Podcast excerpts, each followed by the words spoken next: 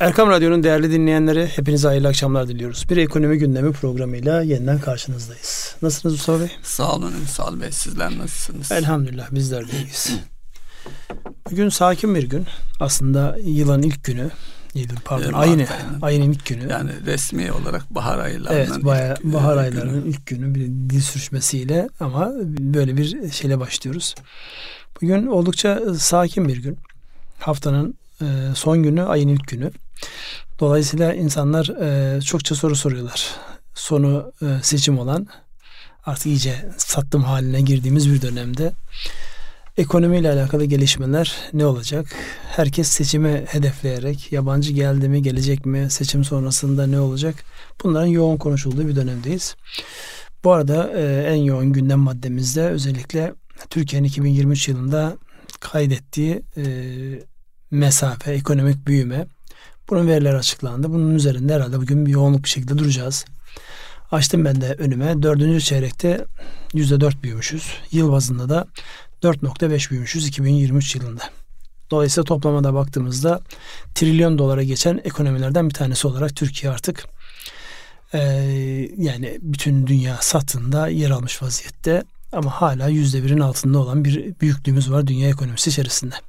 Şimdi buradan hareketle e, biraz yorumlayalım. Bu büyüme rakamları bundan sonra 2024 ile alakalı olan tahminler e, ilk iki ayı geçti tahminler e, gerçekleşmesinde gördük yani iki aylık performansı da gördük. Şu ana kadar size gelen ya da sizin gözlemlerinizde ekonomi nasıl gidiyor? Bugün bir şey daha vardı onu da söyleyeyim sonra sözü size vereceğim. PMI endeksi yani satın almacılar endeksi e, baz olan 50'nin üzerinde bir şey. Yani bir kıpırdama var. Tekrar kapasite kullanımları ve e, üreticiler tarafında insanların hareketli olduğu, işletmelerin hareketli olduğunu görüyoruz. Buyurun söz sizin. Şimdi dolar karşılığı e, rakamı söylediniz. Bir nokta e, trilyon dolarlık bir seviyedeyiz. Bu Türkiye açısından geldiğimiz nokta e, bir zirve oluyor. Şimdi 2013 yılında 958 milyar dolarlık bir seviyedeymiş ekonomimiz. Yaklaşık 2020 yılına kadar 717 milyar dolara gerilenmiş. E, tedricen e, küçük şeylerle e, geriliyor aşağı yukarı 200 milyar doların üzerinde bir gerileme söz konusu. 2021'de 808 e, 2022'de 906 milyar dolar. Geçen yılda 1.1 milyar dolar diye yuvarlarsak bir e, dolar karşılığında ekonomide bir büyüme var. Trilyon. E, tril, e, trilyon dolar. Bugün dil, dilimizde bugün sıçma var. Hayır olsun bakalım. trilyon dolar olarak. Tabii bunun e, hemen akabinde şunu da ifade etmek lazım. Şimdi e, orta gelir tuzağında e, idik. Orta gelir tuzağı olarak ta, tabir edilen yani 10 bin dolar seviyelerinde e, kalmış olmamız. Yine orada da e, 2013'te kişi başı yani e, 1.1 trilyon doları nüfusumuza böldüğümüz zaman ulaştığımız rakam 12.600 dolar. Bugün gerçekten bizde bir hal var. 2013 değil 2023. Yok 2013'teki rakamı söylüyorum. 12.600 dolardan. Ha, tepe noktayı diyorsunuz. Tepe ikinci tepe noktayı. E, ikinci tepe noktayı. Bugün geldiğimiz nokta itibariyle de 13 nokta e, tamam. e, Anladım. bir e, 13 bin dolar seviyelerine gelmiş durumda kişi başı. Dolayısıyla baktığımız zaman dolar bazında e, hane gelirlerine baktığımız zaman e, zenginlediğimizi ifade edebiliriz ama son enflasyonist süreçte son birkaç yıldır yaşadığımız süreçte gelir dağılımının e, bozulduğunu ifade edelim.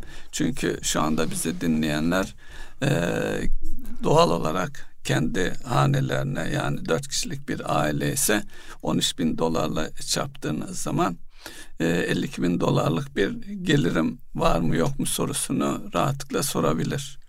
E, burada da bir gelir dağılımında bozulmanın olduğunu ifade edebiliriz. E, büyüme üzerinden hareket edersek tek tek kalemleri de bakmakta yarar var hangi kalemler bizi e, büyüttü diye bakacak olursak 2023'te yüzde 7,8 civarında inşaattan 6,4 civarında da hizmet sektöründen büyüme var. Onu sanayi binde 8 ile destekliyor. Yalnız tarımda binde ikilik bir gerileme söz konusu. Toplamda da ortalamada baktığımız zaman dört buçukluk bir büyümeye tekabül ediyor. Ee, yine e, hane halkı e, bu e, büyümenin diğer bir açıdan kaynakları da hane halkı tüketimi 6,7 dördüncü çeyreği ifade edecek olursak e, nasıl büyüdü diye 6,7'si e, hane halkı tüketimden e, kamunun binde ikilik yatırımlarda 2,6'lık bir e, büyümeyi pozitif yönde etkilemiş. Son 2023'ün dördüncü çeyreğinde net ihracatta da e, binde altılık e, bir gerileme stoklarda da e, yüzde beşlik bir azalma olmuş. Şimdi bunları tek tek değerlendirmek istersek e, ne dersiniz? Önce tarımdan başlayalım. Çünkü önümüzdeki e, bir dahaki pazartesiye e, Ramazan başlıyor e, fiyatlarda özellikle gıdaya yönelik fiyatlarda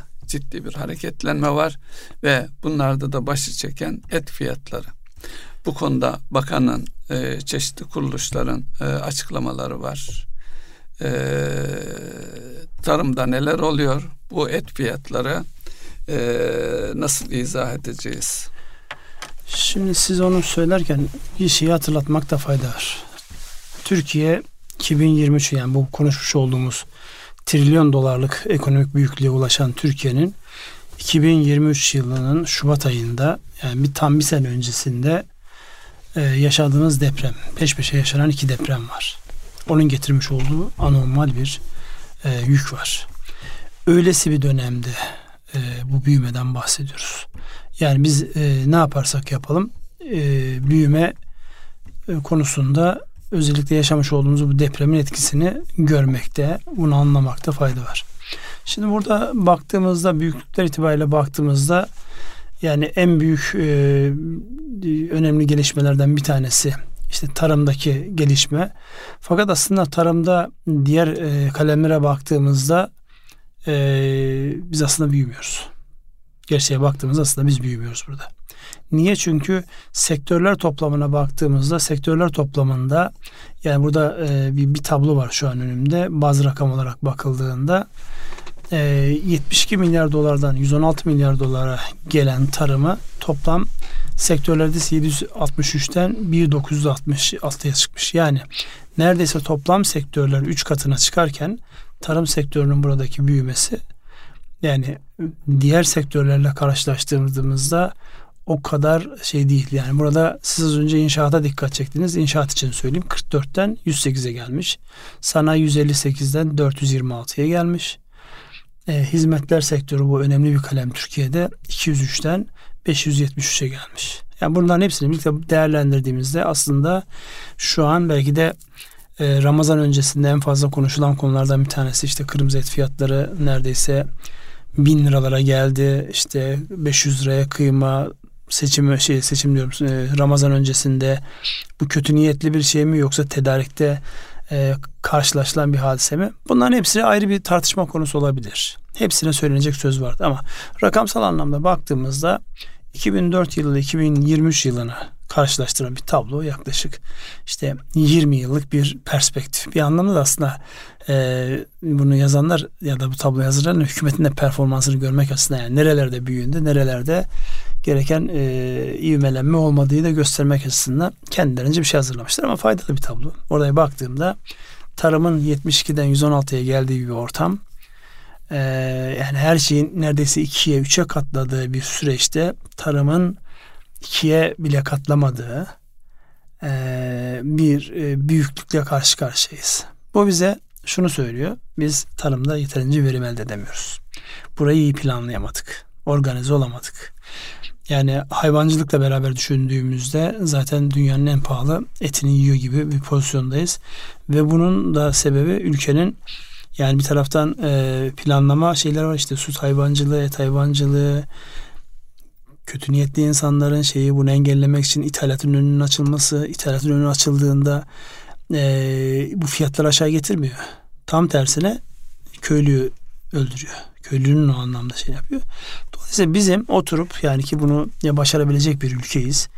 Tarım konusunda tepeden tırnağa herkesin ne yaptığını, ne ettiğini, oluşan güç merkezlerine dikkat alarak. Çünkü şu bir realite. Serbest piyasa ekonomisi içerisindeyseniz e, sizin almış olduğunuz bir karar birilerinin lehineyken birilerinin aleyhine olabilir. Dolayısıyla buradaki dengeleri değiştirecek kararların birilerinin aleyhine olma ihtimali bir köşede not edilmeli ve o notu dikkate alarak yani birilerinin keyfi eğer ülkenin lehin olan bir şey birilerinin keyfini kaçıracaksa kaçırmalı. Ve çok da gecikmemeli. Yani çok uzun bir süreçte baktığımızda yani e, 20 senelik şey döneminde yani istikrarlı bir siyaset döneminde arada bazı çıkıntılıklar olmasına rağmen bu dönemde en dikkat çeken husus işte tarımdaki performansımız. Onun için tarımla alakalı söylenecek çok söz var. Yani yapısal anlamda söylenecek çok söz var. Hal yasasından başlayın gidin bilmem neresine kadar. Yani e, kontrol mekanizmaları ve teşvik mekanizmaları yapılandırmaların yeniden gözden geçirmesi gerektiği gibi bir cümle kuruyorum ben bu büyüme rakamlarına baktığımda. Şimdi e, etten hareket edecek olursak geçen yıl özellikle et fiyatlarında bir gerileme yaşanmıştı. Onun e, bağla, şuna bağlıyorlar genelde e, konuşmalar. E, süt konseyi diye bir yapılanma oldu. Dolayısıyla e, süt ürünlerindeki aşırı fiyat artışlarına yönelik bir e, fiyat belirleme gibi bir e, yola, yola gidildi. Dolayısıyla bu e, dönemde özellikle süt üretimi yapan e, üreticilerin maliyetleri ne satış fiyatı maliyetlerini karşılamaz seviyedeydi. Tabiatıyla yani e, bir e, tarım işletmesini düşündüğümüz zaman likit varlıkları, sermayesi o kadar yüksek yapılar değil. Zaten sermayesi ne, neyse hayvana ve yeme bağlı bir yapı. Dolayısıyla e, bir zararı sürdürebilecek yapılar değildi. Dolayısıyla hayvanların çoğunun e, çoğunun demeyeyim de kesime gittiği, dolayısıyla kesime gidiyor olması o dönemde süt ürünleri artarken e, et fiyatlarının aşağı çekildi. Tabi hayvanların kesilmesi sonrasında da e, gelecek e, nesle yönelik dişi hayvanların da kesime gidiyor olması bir handikap olarak ortaya çıktı. Tabii bu kağıt üzerinde veya resmi şeylere bakıldığında e, sistem e, hayvanların kulağına takılan çipler üzerinden takip ediliyor. Yani yapıda yani hayvanların kesilmesine rağmen halen canlıymış gibi e, istatistiklerde rakamlarda yer alması da neticede şu içinde bulunduğumuz dönemlerde bir süre sonra 6 ay sonra bir yıl sonra bir et krizi olarak önümüze geliyor. Bununla ilgili e, bakanın e, büyük gayretleri olduğunu biliyoruz. Özellikle damızlık hayvan yetiştirme noktasında TİGEM'lere farklı bir bakış açısıyla rol verilmiş durumda. Tabii bu e, neticede et, ithalatı kolayca parayı bastırdığınız zaman dünyanın her yerinden işte teslim süresi mesafeye göre e, iki haftayla bir ay içerisinde istediğiniz miktar eti alabilirsiniz ama kendi ülkenizde hayvan yetiştirmeye kalktığınız zaman bu e, en az bir yıl, iki yıl, üç yıl gibi sürelere e, yayılıyor. Yani et ve sütle ilgili e, rahatlamanın eğer e, e, ısrarlı bir şekilde sürdürülecek olursa e, politikalar önümüzdeki yıllarda çözüleceğini düşünebiliriz.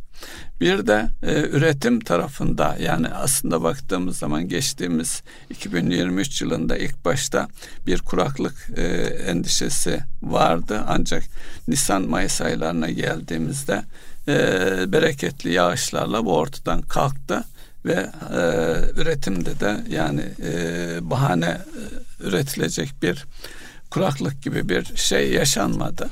Ama orada da belki planlı üretim noktasında hareket etmek gerekiyor.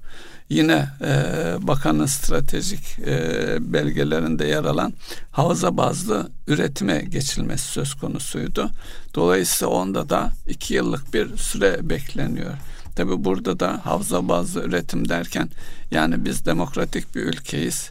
Yani e, yani planlı ekonomiler gibi bir Çin gibi bir e, Rusya gibi ülkeler olmadığımız için neticede bu havza bazlı üretimi de özendirme ve teşvikle yapma durumundayız. Bir dikte yok burada. Yok, İnsanların gönüllü yok. olması gerekiyor. Hakeza yine e, arazi birleştirme yani tarımda da verimli kılınabilmesi için arazilerin belli büyüklükte olması gerekiyor. Yani miras yoluyla e, maalesef yıllardır küçülen bir e, tarım alanları var. Bunların birleştirilmesinde de ciddi zorluklar var. Burada da yani yine aynı demokratik yollarla çözülmeye çalıştığı için istendiği gibi ilerleme olmuyor. Nedeni de ülkemiz bir taraftan da yüksek potansiyeli nedeniyle e, arazi noktasında çok kolay rant oluşabiliyor. Dolayısıyla ana yollara yakın arazilerin birleştirilmesi imkansız hale gelmiş durumda.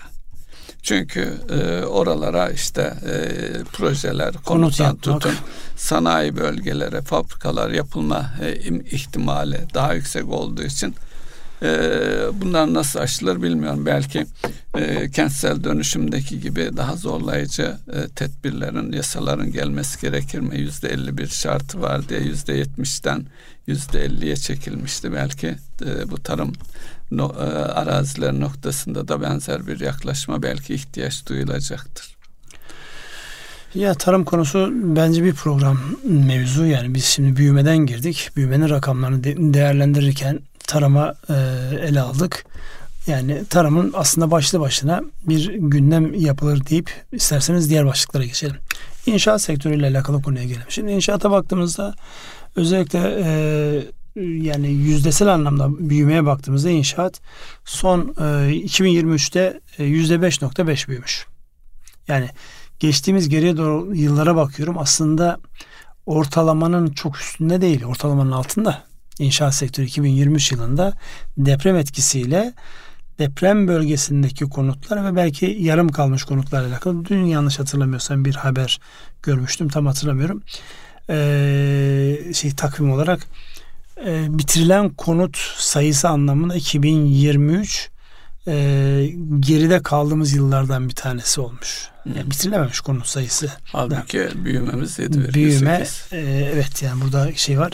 Dolayısıyla buradan baktığımızda e, inşaat sektöründeki büyümenin e, ve diğer sektörlerdeki büyümenin önümüzdeki dönemde e, dün yine Cumhurbaşkanı Yardımcısının bir açıklaması vardı. Özellikle deprem bölgesindeki yapılan yatırımlara bir kerelik ve yatırım amaçlı yani bir harcama değil o. O bir yatırım ama bir kereye mahsus.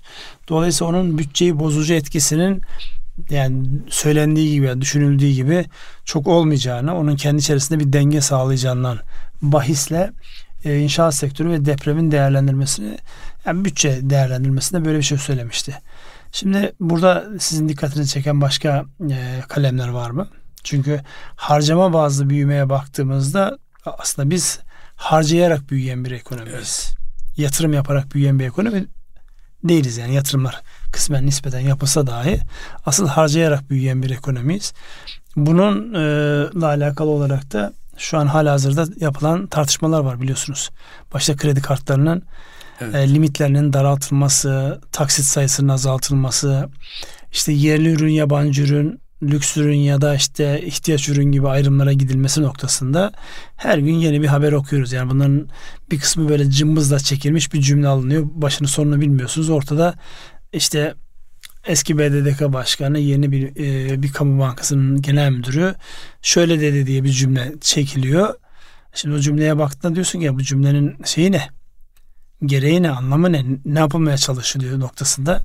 Bir şey var çünkü bir taraftan da özellikle enflasyonun insanlar üzerindeki o e, gelir dağılımını bozan, yıkan, dengeler alt üst eden etkisini insanlar bir anlamda kredi kartlarıyla taksitlendirerek ya da değişik yöntemlerle e, çevirmeye çalışıyorlar. Şimdi oradaki sosyal yansımalarını düşündüğünüzde zaten hani bir kredi kartından bir kredi kartına transfer yaparak günlük hayatını idame ettiren insanların birden limitlerini daralttığınızda ne olur sorusunun cevabını oturup konuşmak gerekir. Hafta içerisinde Mehmet Şimşek'in bir açıklaması vardı. Benden duymadığınız şeylerin üzerine kafa yormayın. Halbuki hatırlarsınız yeni Merkez Bankası Başkanı e, fi, e, enflasyon raporuyla alakalı e, şey yaparken kredi kartları ile alakalı belli çalışmalar var. Önümüzdeki dönemde onlar gelebilir gibi bir ifade kullanmıştı.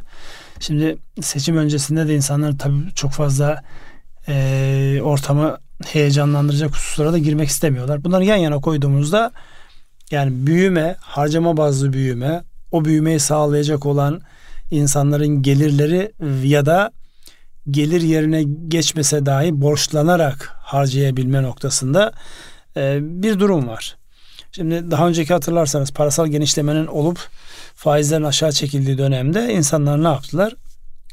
Otomobile gittiler, eve gittiler, farklı ihtiyaçlarına karşıladılar ya da alıp döviz aldılar. Yani şu anki makro dengeleri bozabilecek adımlar atıldı.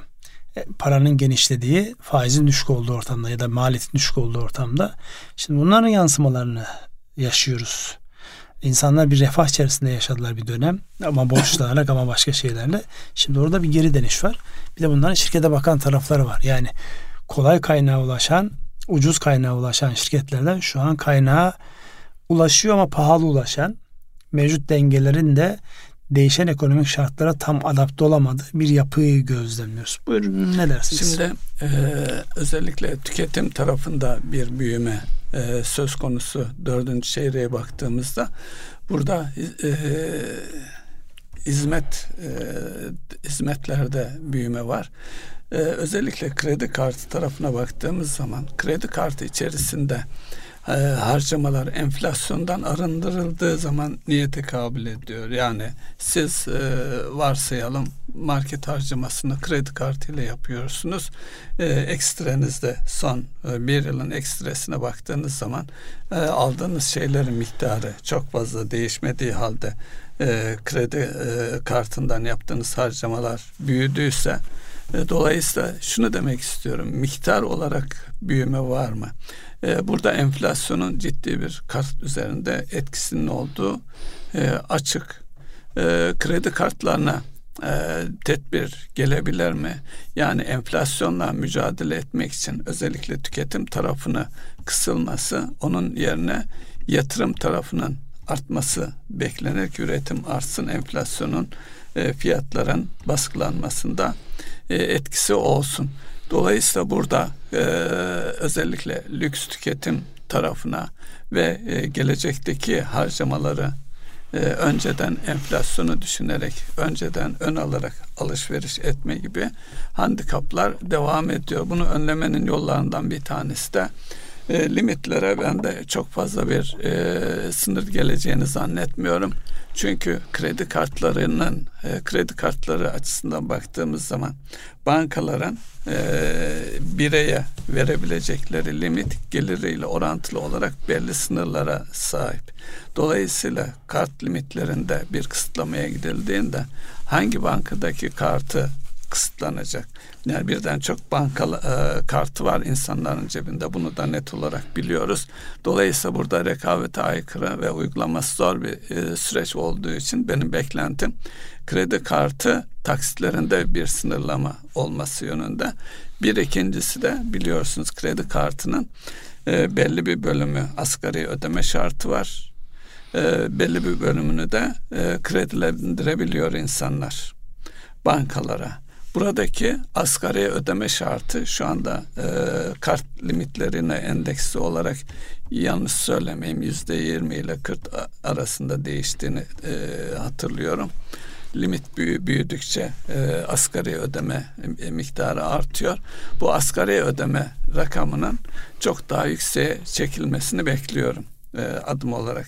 Bunun için de şu anda bir seçim dönemindeyiz.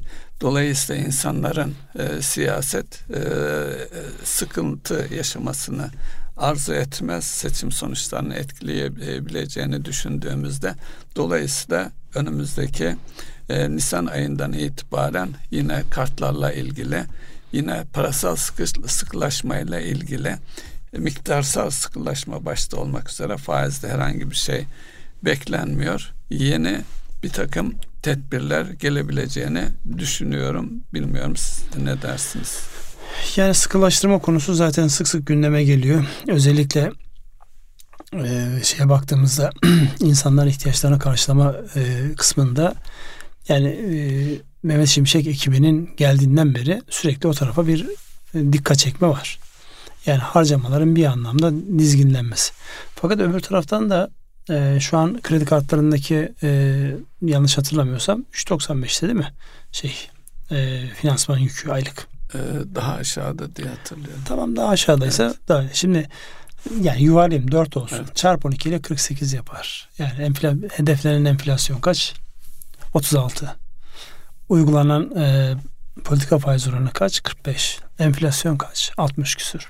Baktığınızda evet. eğer e, ki son dönemde mesela şununla alakalı kredi kartlarıyla araba alma satma gibi limitler o kadar genişlemiş ki artık evet, oralara kadar evet, götürmüş. Araba alabiliyorsunuz kredi kartı. Evet dolayısıyla yani oralara sınırlamanın gelmesi. Yani ben burada e, yani vatandaşın hani tabir çok hoşuma giden bir tabir değil ama sokaktaki insanın cebindeki kredi kartının hedeflendiğini ben düşünmüyorum. Burada bir parantez açıp bir açıklama yapmak isterim. Şimdi daha önce vergi ödemeleriyle ilgili her bankadan vergi ödenebiliyordu.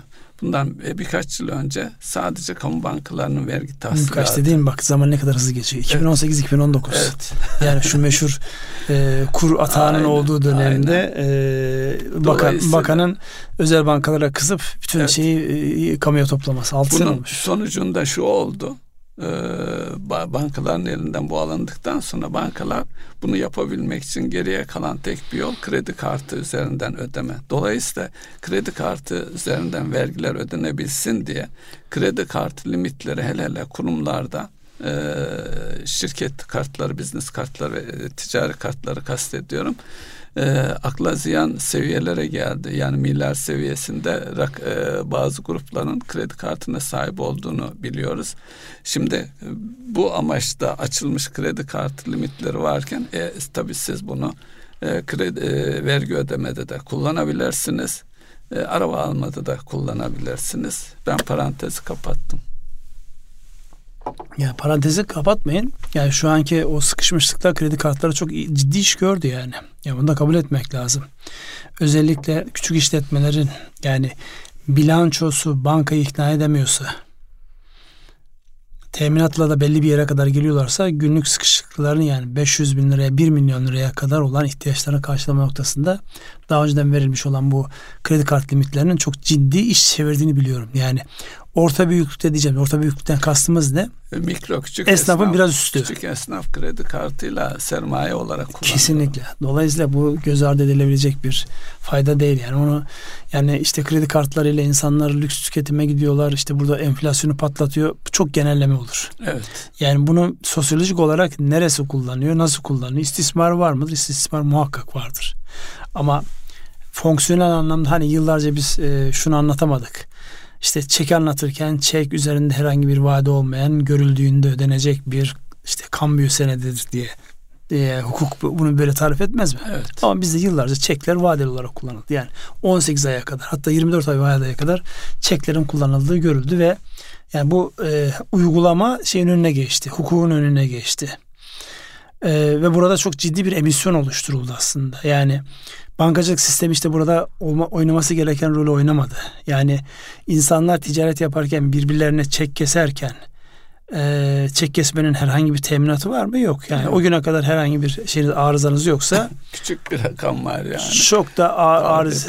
O da sonradan geldi. Evet. Eskiden yoktu biliyorsunuz. Yok. Sonradan geldi. Dolayısıyla yani bankacılık sistemi tam anlamıyla bu ödeme sistemine ticaretin e, her tarafını hükmedecek şekilde nüfuz edebilmiş olsaydı işte ona İngilizcesiyle penetrasyon deniyor da ne deniyorsa onunla eğer hükmedilmiş olsaydı e, şu anki piyasayı dizginleme, dengeleme şeyi de kendi içerisinde bankacılık sistemi üzerinden olurdu. Ama nispeten eskiye göre daha oran azalmış olsa da hala çeklerle çok büyük işler yapılıyor. Çok büyük işler yapılıyor. Ne demek? Emisyon demek bu. Yani insanlar oraya bir, bir rakam yazıp altına, kredi açıyorlar. altına imza attığı zaman para basıyor önce. Önce para basıyor. Onunla da işte ticaret oluşturuluyor. Dolayısıyla bunu burada yani para politikası, maliye politikası, makro dengeler bunları kontrol etmek kolay değil. Dünyanın başka yerinde de bu kadar etkin değil. Yani kullanımı bu kadar yaygın değil özellikle. Yani bir çeke imza attığınızda Diyorum ya batıda hesabınıza para varsa çek yazabilirsiniz. Yoksa çok ağır sonuçlar olabilir. Bizde önemli değil yani hesabınızda paranın olması gerekmiyor zaten. Özellikle gerekmiyor ki yazıp dağıtabilirsiniz. E bu da uygulamaları fevkalade olumsuz etkileyen hususlar. Bunların da dikkat edilmesi gereken e, tarafları var. Yani birden tamam bundan sonra çek kesmeyi yasakladım da olmuyor. Çek kestiniz karşılık çıktı hapse gireceksin o da olmuyor. Yani toplumun sosyolojik olarak nereden nereye evrildiğini görmek zorundasınız. Şu anda enflasyonla mücadele konusunda evet toplu bir irade var. Yani bakanın Merkez Bankası ile ve diğer kamu kurumlarıyla beraber yani koordinasyon noktasında daha net bir görüntü var. Orada bir sıkıntı var mı? Bence yok. Yok.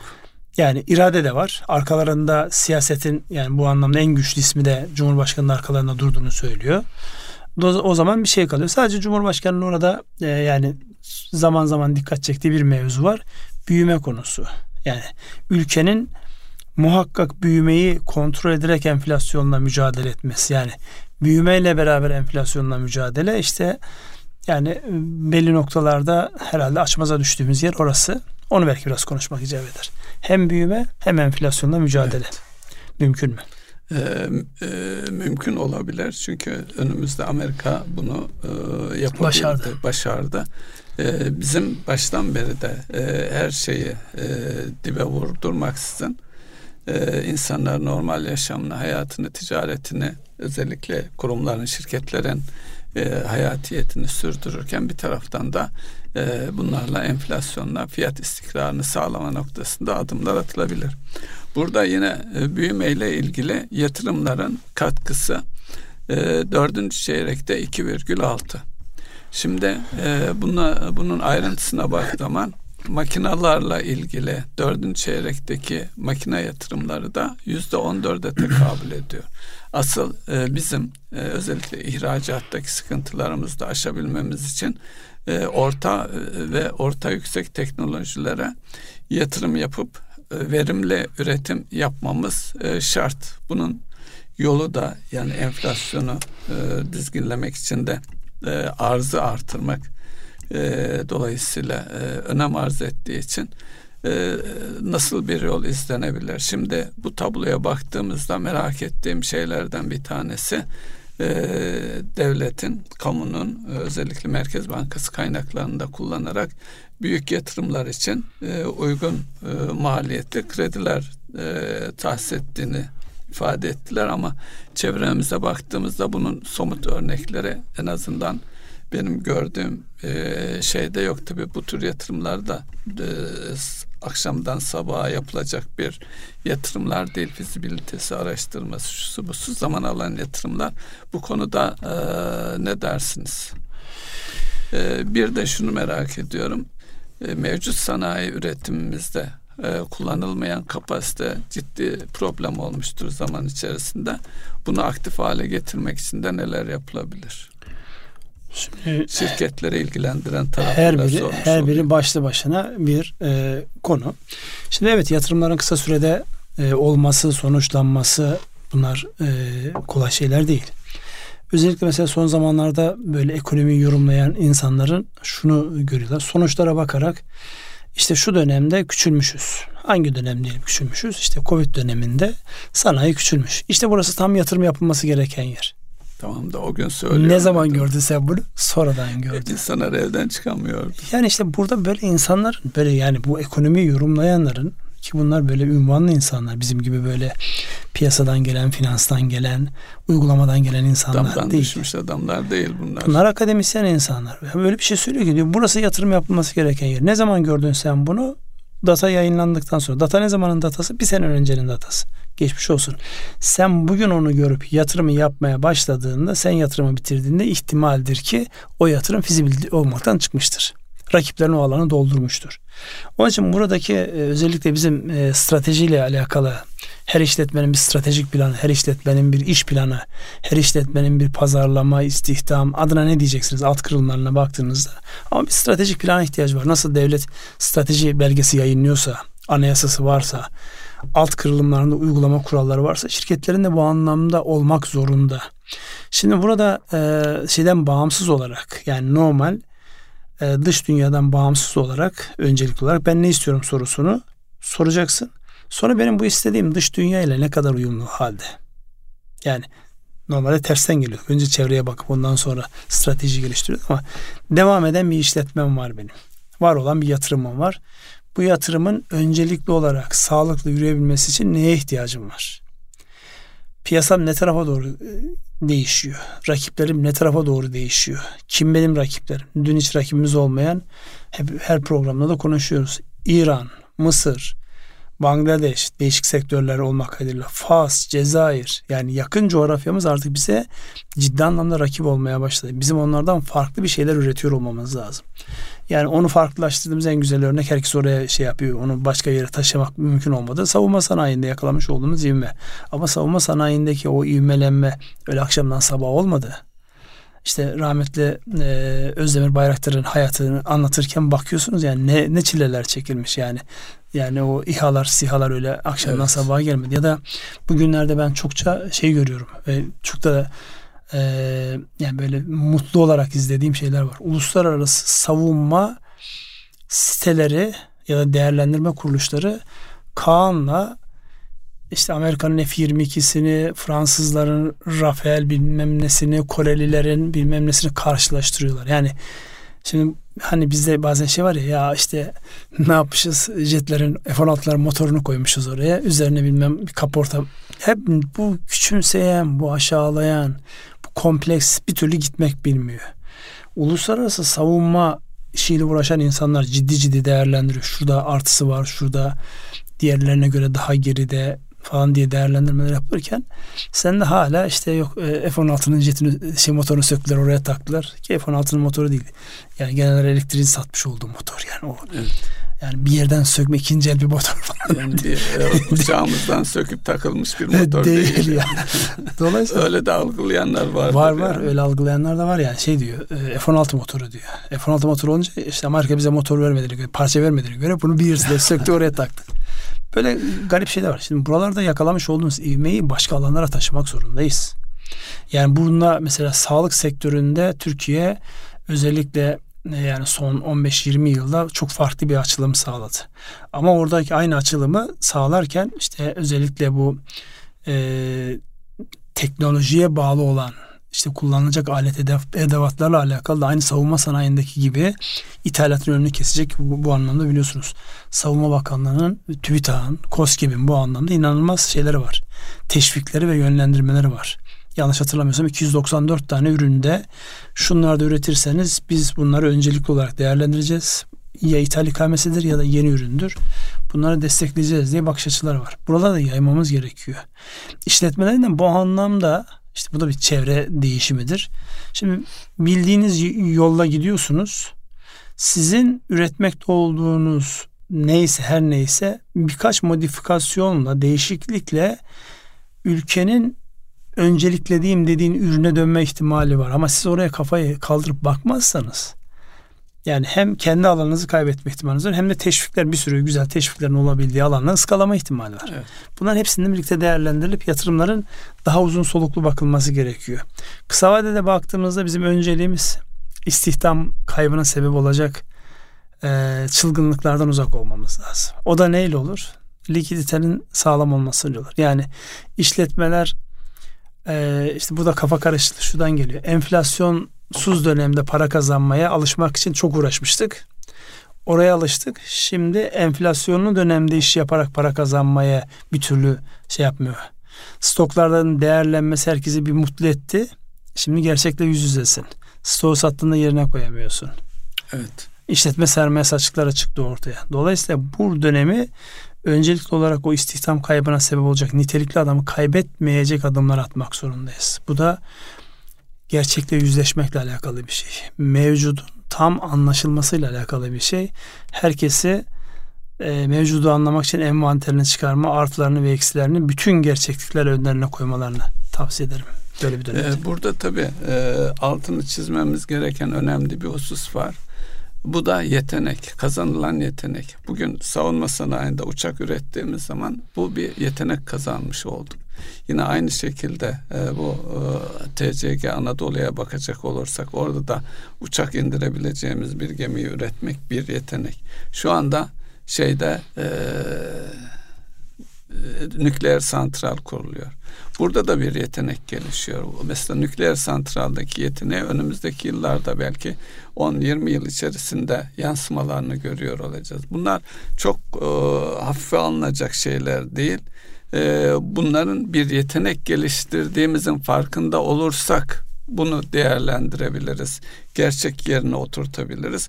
Tüm dünyada şeyden sonra Birinci Dünya Savaşı'nda da hele hele İkinci, İkinci Dünya Savaşı'ndan sonraki gelişmeler e, savunma sanayinde, savaş sanayinde elde edilen e, şeylerin, e, bu icatların kelime aklıma gelemedi şeylere, patentlerin daha sonra diğer sektörlere yansıtılmasıyla e, büyük gelişmeler sağlanmış. Almanya'da da, Avrupa'da da, Amerika'da da.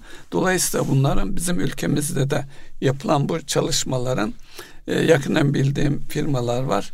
E, ticarileştirilmesi konusunda diğer sektörlere de önümüzdeki yıllarda yansımaları olacak. Bu yeni yeni başlayan bir gelişme. İlk planda sponsor devlet tamam orada yaptığınız bir şeyi başka sektörlere de uygulamanız, geliştirmeniz mümkün. Burada e, olaya e, edindiğimiz yetenek gözüyle bakmamız önemli. Bunu kişisel e, bireylere de baktığımız zaman e, bizi dinleyen özellikle genç insanlarımıza hatta hangi yaşta olursa olsun günün koşullarında ve gelecekte niye ihtiyaç var sorusunu sorup o yeteneği nasıl elde ederim gibi bir soru sormak gerekiyor. Bu hafta içerisinde e, mentörlük koçluk yaptığım bir e, delikanlıdan aldığım bir bilgiyi paylaşmadan edemeyeceğim. Tesislerinde iki günlük bir kaynak işi varmış.